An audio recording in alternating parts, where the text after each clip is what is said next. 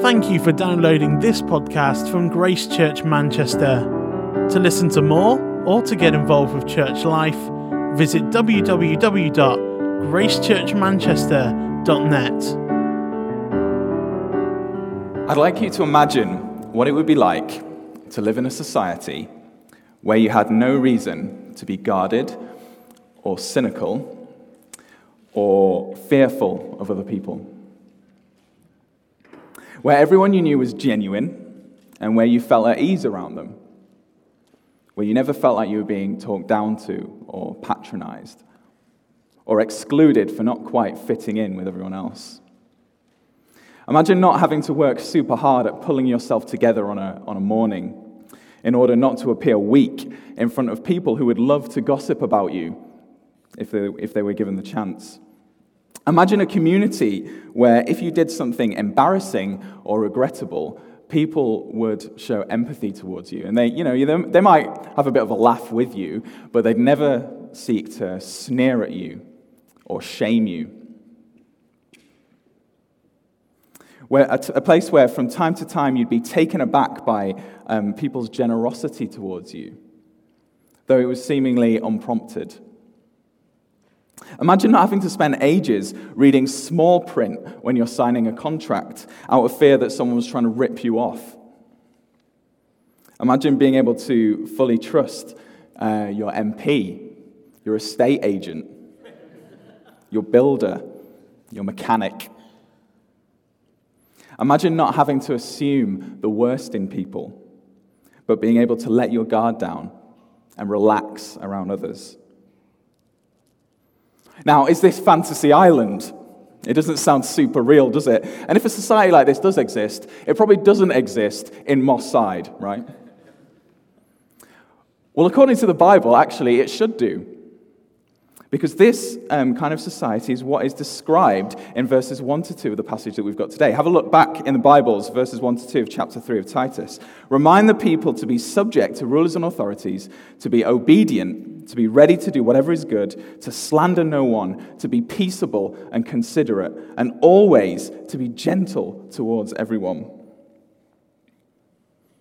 The church is to create this sort of society. The church is supposed to create this community ready to do good, law abiding citizens, never slandering or gossiping, being considerate and peaceable, and uh, showing humility to everyone, gentleness to all people. Now, can you imagine if that was consistently lived out? What that would be like? How amazing that would be. Well, it all sounds great, uh, but how is this practically going to work? What is going to motivate something that's actually just really countercultural? Well, that's what this passage um, that we find in Titus is speaking to us about today. We've been going through Paul's letter to Titus. Titus was a Christian worker who was based in Crete. And Titus's job was to have oversight over the different churches that were in Crete and to appoint leaders in them. So the Apostle Paul in this letter is writing to Titus and he's instructing him on, on how to do his job, basically. And there's been a real emphasis on good living it's a big theme. We've called it um, Devoted to What is Good, this series. And in today's passage, finally, Paul gets to the motivation for the kind of living that Christians are to, to, to, do, are called to. So, this is the engine room of the letter. We finally see where the rubber hits the road. We finally see what it is that's actually going to power this sort of crazy level of goodness that we're called to in the letter. So, how does this stuff actually work? Now, if you would like to, if you would love to see a society like the one I um, described, a community, if, you, if you'd love to be a part of that, if you'd love to experience it, then, then listen up, because today the Bible shows how, how it's possible through his people, the church. Now, for Paul, there's a three step process to achieving this. Um, we're to remember who we were, we're to revel in God's kindness, and we're to respond by doing good. And it's purely coincidental that all those words begin with R. Okay, so firstly, then, remember who you were. Paul starts by reminding Titus um, and by extension, all the Christians in Crete, of who they used to be before they came to faith in Jesus. Remember who you were. he says. And so for us as Christians today, we need to do the same. So let's read um, verse 3 again. At one time, we too were foolish, disobedient, deceived, and enslaved by all kinds of passions and pleasures. We lived in malice and envy, being hated and hating one another. Now, when I learned that I was going to have to preach on a passage like this, I thought seriously about investing in a riot vest because I thought I might not have a particularly positive reaction from people. I feel a bit like Jason Bourne at the moment. I'm kind of looking for exits to sort of be ready to leave, just in case someone tries to, you know, lynch me or something. Um, it's not comfortable reading, is it? It's not a pretty picture. It's not the sort of thing that we want to hear, and it's not the sort of thing that our culture tells us. I mean, I don't think Paul would have made it onto the list of great self help writers in the 21st century.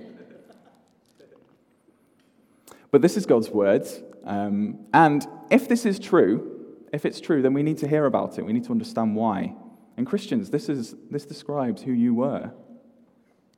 Now, let's try and unpack a little bit what Paul means in, um, in these verses. I'm going to split it into two. I can't deal with everything in full detail.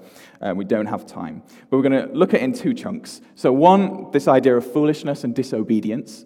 And secondly, this idea of us being haters. So, firstly, then, we were foolish and disobedient. Now, the consistent teaching of the Bible from cover to cover is that when it comes to God, all humanity naturally disobeys him. This is not just an angry Paul the apostle. Um, the whole Bible consistently teaches this. We disobey God, and humanity naturally rebels against him.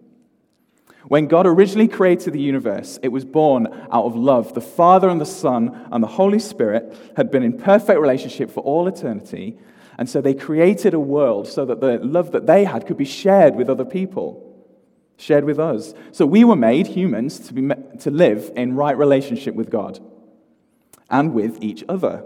God gave us His law, not in order to constrain us, um, but so that we would know the best way to live.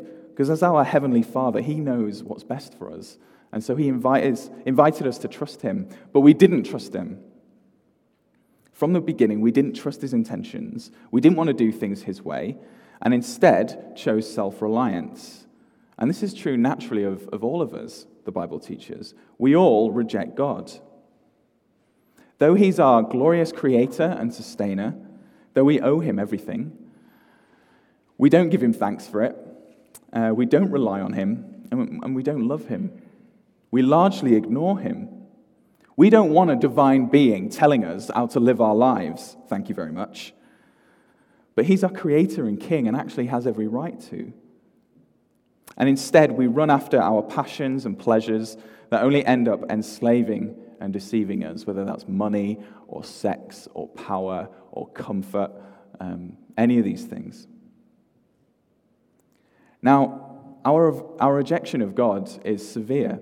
It's severe. One writer puts it like this you know, God, God rules sovereignly over all of creation. He tells the universe to form out of chaos, and it does so. He tells the earth to appear, and it obeys. He commands all the laws of physics to work according to their order, and they do so. The mountains rise and fall at his word. He tells the sea to come this far and no farther. He commands all the nebulae and galaxies and the billions of stars that make up our universe to be planted in their exact positions, and they obey. And he tells human beings to trust him, and we go, no. It's crazy.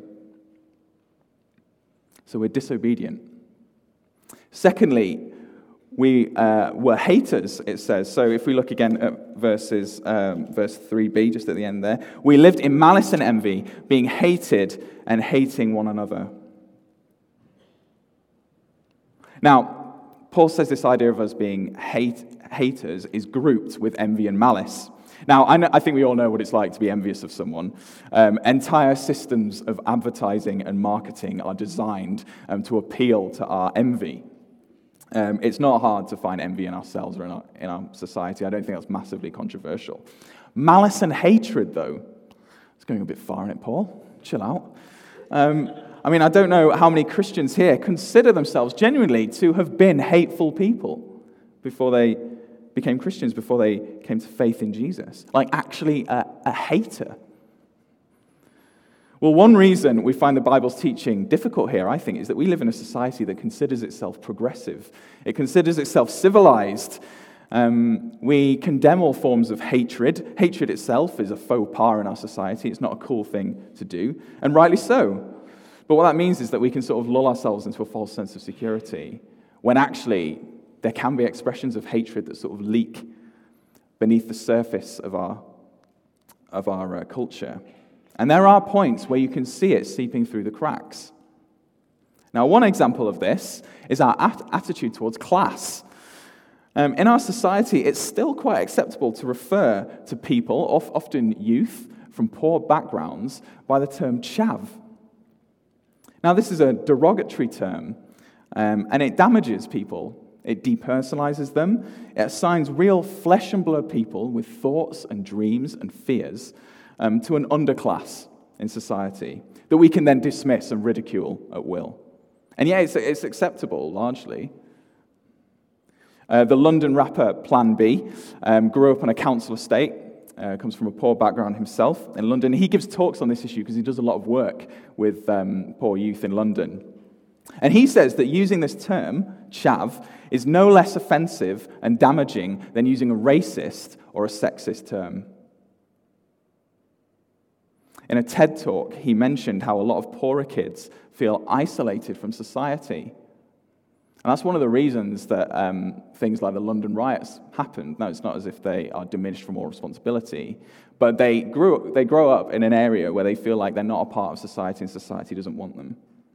He said this If you call kids words that are derogatory to them just because they were unlucky enough to be born into a family that couldn't afford to give them the education you had, they're going to hate you and you're going to hate them for the acts that they do.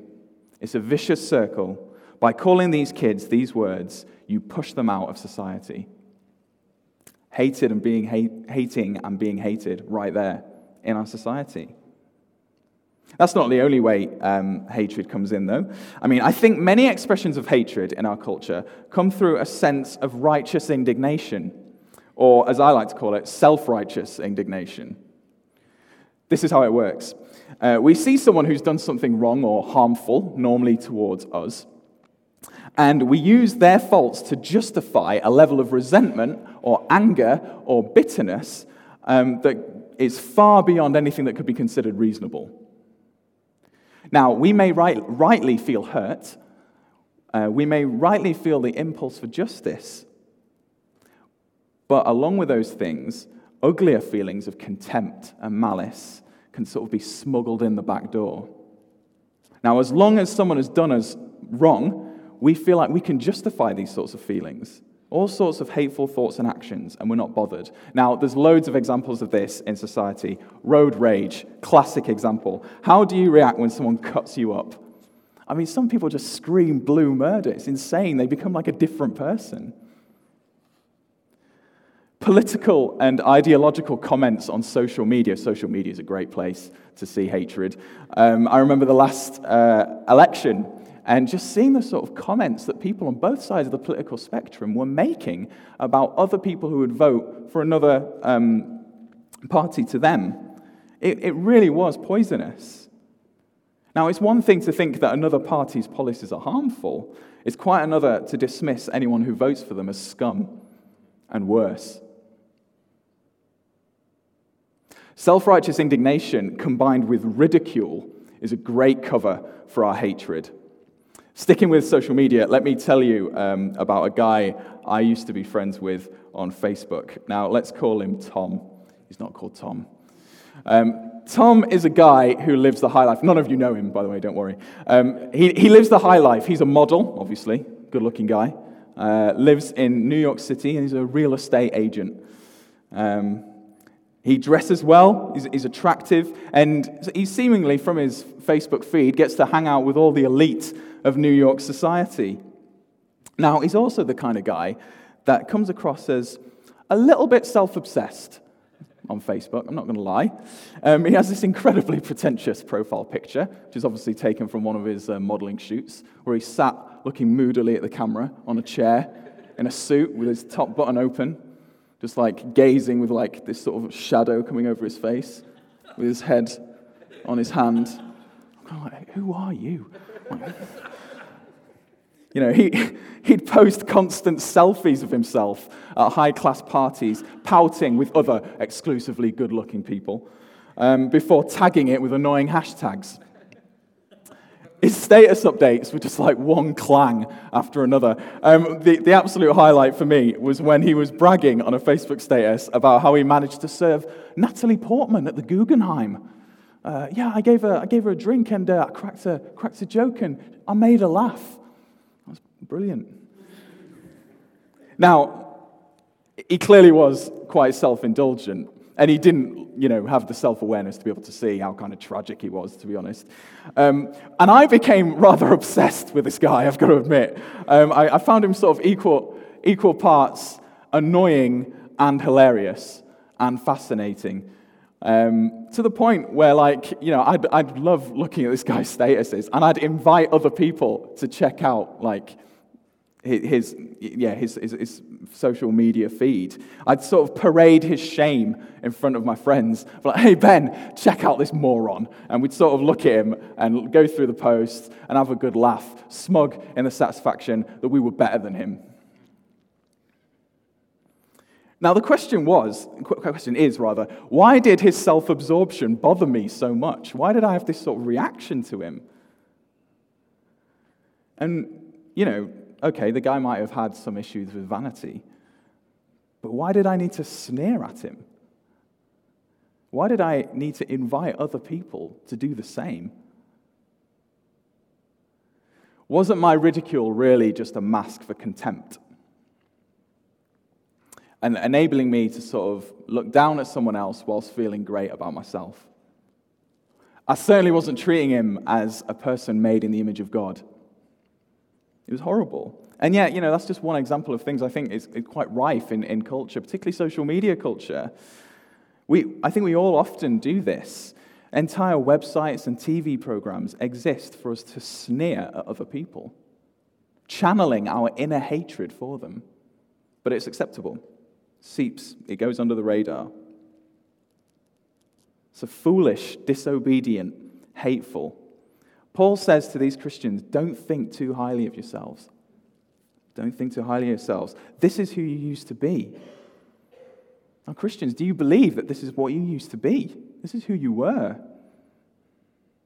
And the truth is that in many ways, this is still what we're like. We can still be affected by envy and malice and hatred. We see um, now, as, as, we'll see, God's salvation has set us free from the power of hate and foolishness. We're now able and willing to love God and serve Him in a way that we could never do before. But we're not perfect. And some of these sins still remain in us to varying degrees. I know that in this room, there will be feelings of envy and malice. Some of you may hold resentment to other people in this room. Some of you will have this selfish um, self righteous indignation that you'll be using to cover hatred towards other people. And if that's the case, then come to Christ for forgiveness. It's available, but we need to understand and be realistic about what we're like. So remember who you were. By the way, um, one of the things that real, one of the things we realize as Christians is that understanding who we were gives us absolutely no right to be self-righteous and look down our noses at other people, particularly people who don't believe the same things we do. Um, this truth of our universal disobedience to God is a great leveler. It means that, like, when it comes to the mess that goes on in our world and our brokenness, we're all in it together. There is no one better than anyone else. Okay, so let's move on from the grim stuff and uh, get a bit more positive. So, second, then, we, so firstly, we need to remember who we were. But secondly, we need to revel in God's kindness. So Paul moves on to the next logical step. Now, verse 3 may have been bleak, but the contrast with verse 4 onwards is massive. Let's look at verse 4. But when the kindness and love of God our Savior appeared, he saved us. Kindness and love. Kindness and love. Those are the character traits that we're told God possesses.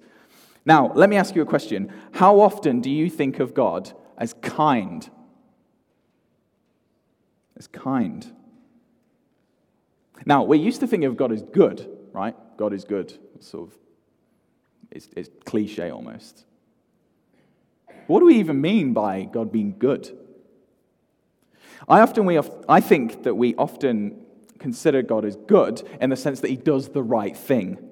Yeah, that he's an upstanding citizen of heaven. He does things by the book. Whose book?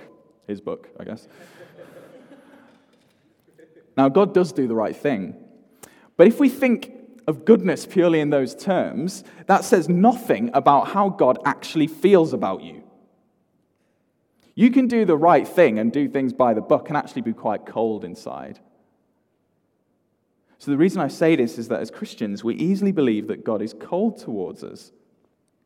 Have you ever been aware of your failings and your sins and your inconsistency and think that the Father, the Son, and the Holy Spirit are looking down on you from heaven, sort of arms folded, sighing? He's done it again, hasn't he? Yeah. But that's why it's great news that God is kind. You can't be kind and cold. You can't be both. In contrast to our envy and malice and hatred, Titus declares a God who is warm. That's what he's like. And this kindness and love are at the heart of the Christian message. You see, one of the core messages, one of the core things at the heart of the Christian faith is this that God loves haters. He's a lover of haters. Though we dishonor him, though we ignore him, though we show constant self centeredness, and we fail to love others as we should, God still loves us. Now, when you think about it, that's pretty bonkers, right? Um, let's play a short game. I'm going to call it If Jez Was God. now, don't be alarmed. I know some of you are probably thinking it's finally happened. He's, he's bonkers. He's gone mad. He's, we've lost him. but bear with me, right? If I was God and I created you, a frightening thought, admittedly. if you treated me the way we treat God, I'm going to be honest, guys, it would not end well for you. it would not end well for you. Someone cuts into the queue in front of me at Aldi and I go crazy. Like, you know, if you were, if I was the Almighty God and you were like committing cosmic treason against me, there would be no mercy. No mercy.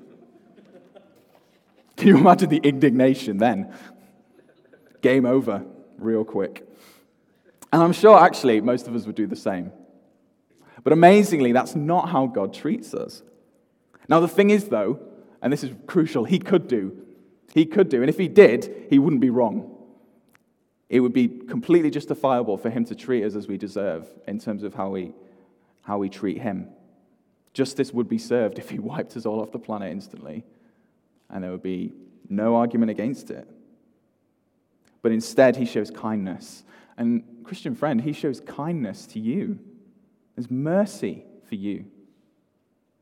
In the gospel, we see that there is more mercy in God than there is sin in you. Isn't that amazing? So, how has he shown mercy? Well, let's read the first part of verse 5. So, he saves us not because of righteous things we had done, but because of his mercy. So he saved us. Rather than leave us to the consequences of our actions, God has saved us. Now, notice what prompts him to do this, though. Verse 5 said that it's not because of any good deed we've done, but purely according to his mercy. We do not deserve God's salvation, and we've done nothing to earn it. God did not look at you and think, yeah, you know what, mm, they're not perfect. They're obviously not perfect. But, you know, they really, they really love their spouse. And they're really kind to their kids. And they read The Guardian. And they read the Bible. And they serve at church. Therefore, you know, they can be one of mine. No, that's not how it works. Against the backdrop of our sin, there's no good work that we could ever do to deserve God's favor. The Bible teaches that the only thing that stands between us and oblivion is God's mercy. It's the only thing that we can lean on. So, what does this salvation entail then? Well, let's read the verse, rest of verses 5 to 7. He saved us not because of righteous things we had done, but because of his mercy. He saved us through the washing of rebirth and renewal by the Holy Spirit, whom he poured on us generously through Jesus Christ our Savior, so that, having been justified by his grace, we might become heirs, having the hope of eternal life. Now, these verses are complicated and they're sort of jam packed full of gospel goodness that I can't really talk about in, in their entirety because we'd be all day, be here all day. But what they do show us is that salvation, the salvation that God brings, is total, and it deals with our past, our present, and our future. It deals with our past. We're told in verse 7 that we're justified by his grace. That is the grace of Jesus Christ, our Savior, in the previous verse. Now, to be justified is kind of Christian jargon for being made right with God, being declared not guilty. So, despite our sin and brokenness, we get to be in the right, of, in the right with God because of Jesus. His perfect life and sacrificial death make us right with him. Our slate is wiped clean our past is dealt with, and we have a new start. We have a new life. It tells it, um, the verse says that we're reborn. We get the washing of rebirth. Our guilt before God is washed away, and we're given new identities. And this leads on to the effects of salvation on our present. As Christians, we're given the Holy Spirit. Generously, it says, He's poured out on us. The Spirit gives us power to live good lives lives that obey God and serve other people, lives that don't just push God out and ignore Him. Now, through Him, we're freed from that enslavement to sin. And though we're not made perfect in this life and we do mess up, over time we see more and more of that work of the Spirit. Just recently, I've been chatting to a few different Christian guys and about struggles in their lives, and a number of them have been talking about how they've seen new hope recently. A lot of them have had issues and struggles, some of which have been going on for years and years.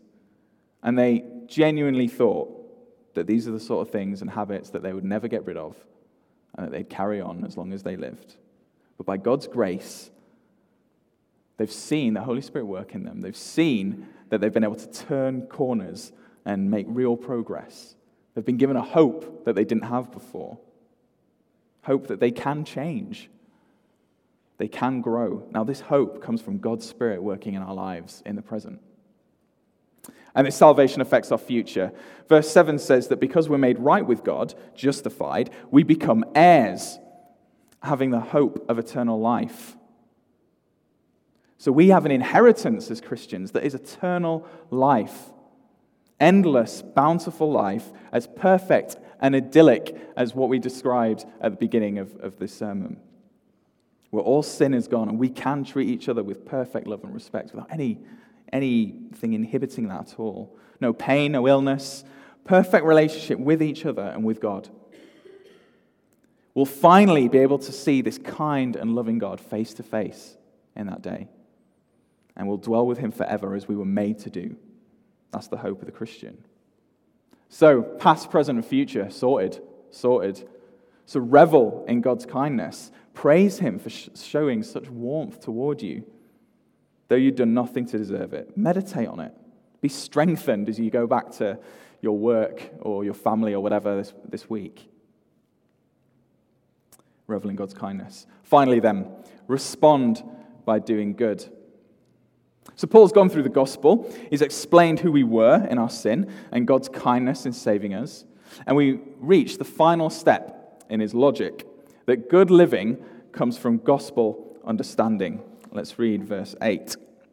This is a trustworthy saying, and I want you to stress these things so that those who have trusted in God may be careful to devote themselves to doing what is good. These things are excellent and profitable for everyone.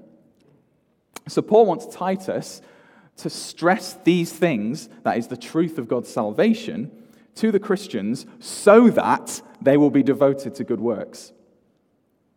Now, we've, as we've been going through Titus, we've subtitled the series Devoted to What is Good. Um, and that's taken from this, this verse.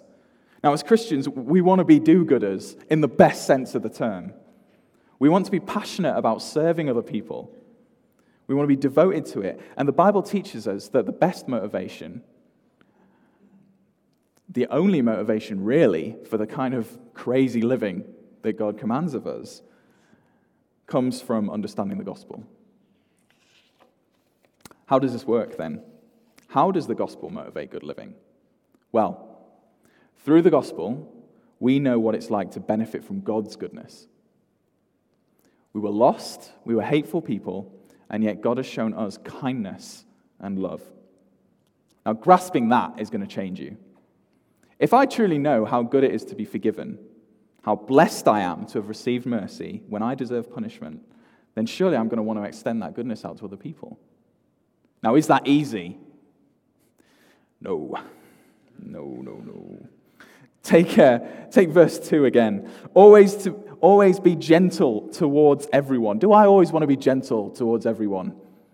Not, not really, as most of you know who know me. Um, what about the person who hurts me? Do I, want to be, do I want to be gentle towards them? What about the person who's obviously self centered? Do I want to seek their good? What about Mr. I met Natalie Portman at the Guggenheim? Do I want to show gentleness towards him?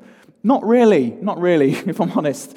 In the moment, I'd rather, I'd rather sneer at him and shame him and have a good laugh at him for being such an idiot. But then I think about the gospel. I think about what I was like when God saved me, how disobedient and hateful I was, how disobedient and hateful I still am. And yet, God doesn't shame or ridicule me. He doesn't harbor bitterness in his heart. He's not passive aggressive towards me. He doesn't talk about me behind my back. Instead, he shows nothing but warmth, love, and patience towards me.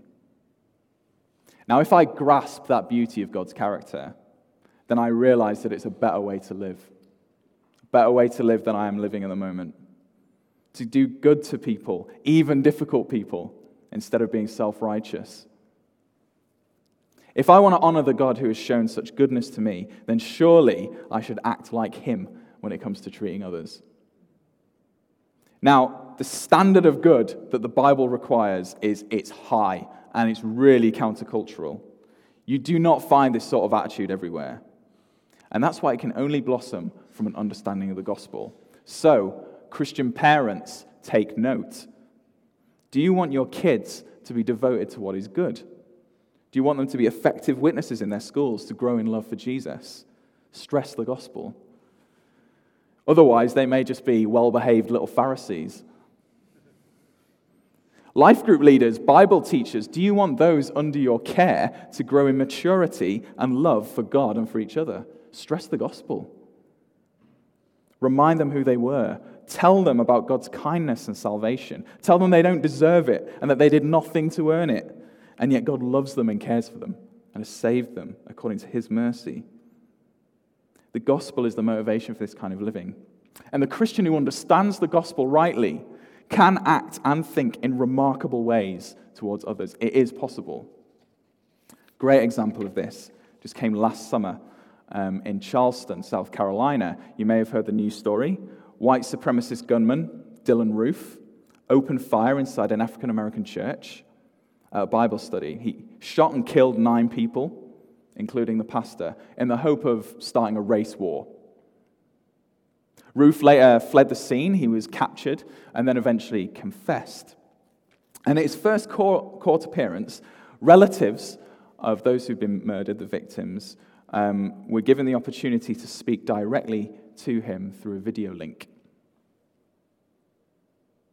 Now, remarkably, the speaker's sentiments were marked by offers of pity and forgiveness for this man. We have no room for hate, one said. We have to forgive. I pray God on your soul. One woman, Nadine Collier, lost her mother in the shootings, and she said this I forgive you. You took something really precious away from me. I will never talk to her ever again. I will never be able to hold her again. But I forgive you and have mercy on your soul. It hurts me. It hurts a lot of people. But God forgive you, and I forgive you. These people knew what it was to be forgiven by God. And the gospel had affected them so much that they could even publicly forgive someone who had murdered friends and family members. This is the power of gospel fueled goodness. Just as we finish, then, what is the ultimate effect of this? Verse 8 These things are excellent and profitable for everyone. Now, when Paul says everyone, he doesn't mean everyone in the church, he means everyone. Not just people in the Christian community, but outsiders too, people who aren't Christians. And this takes us right back to where we started.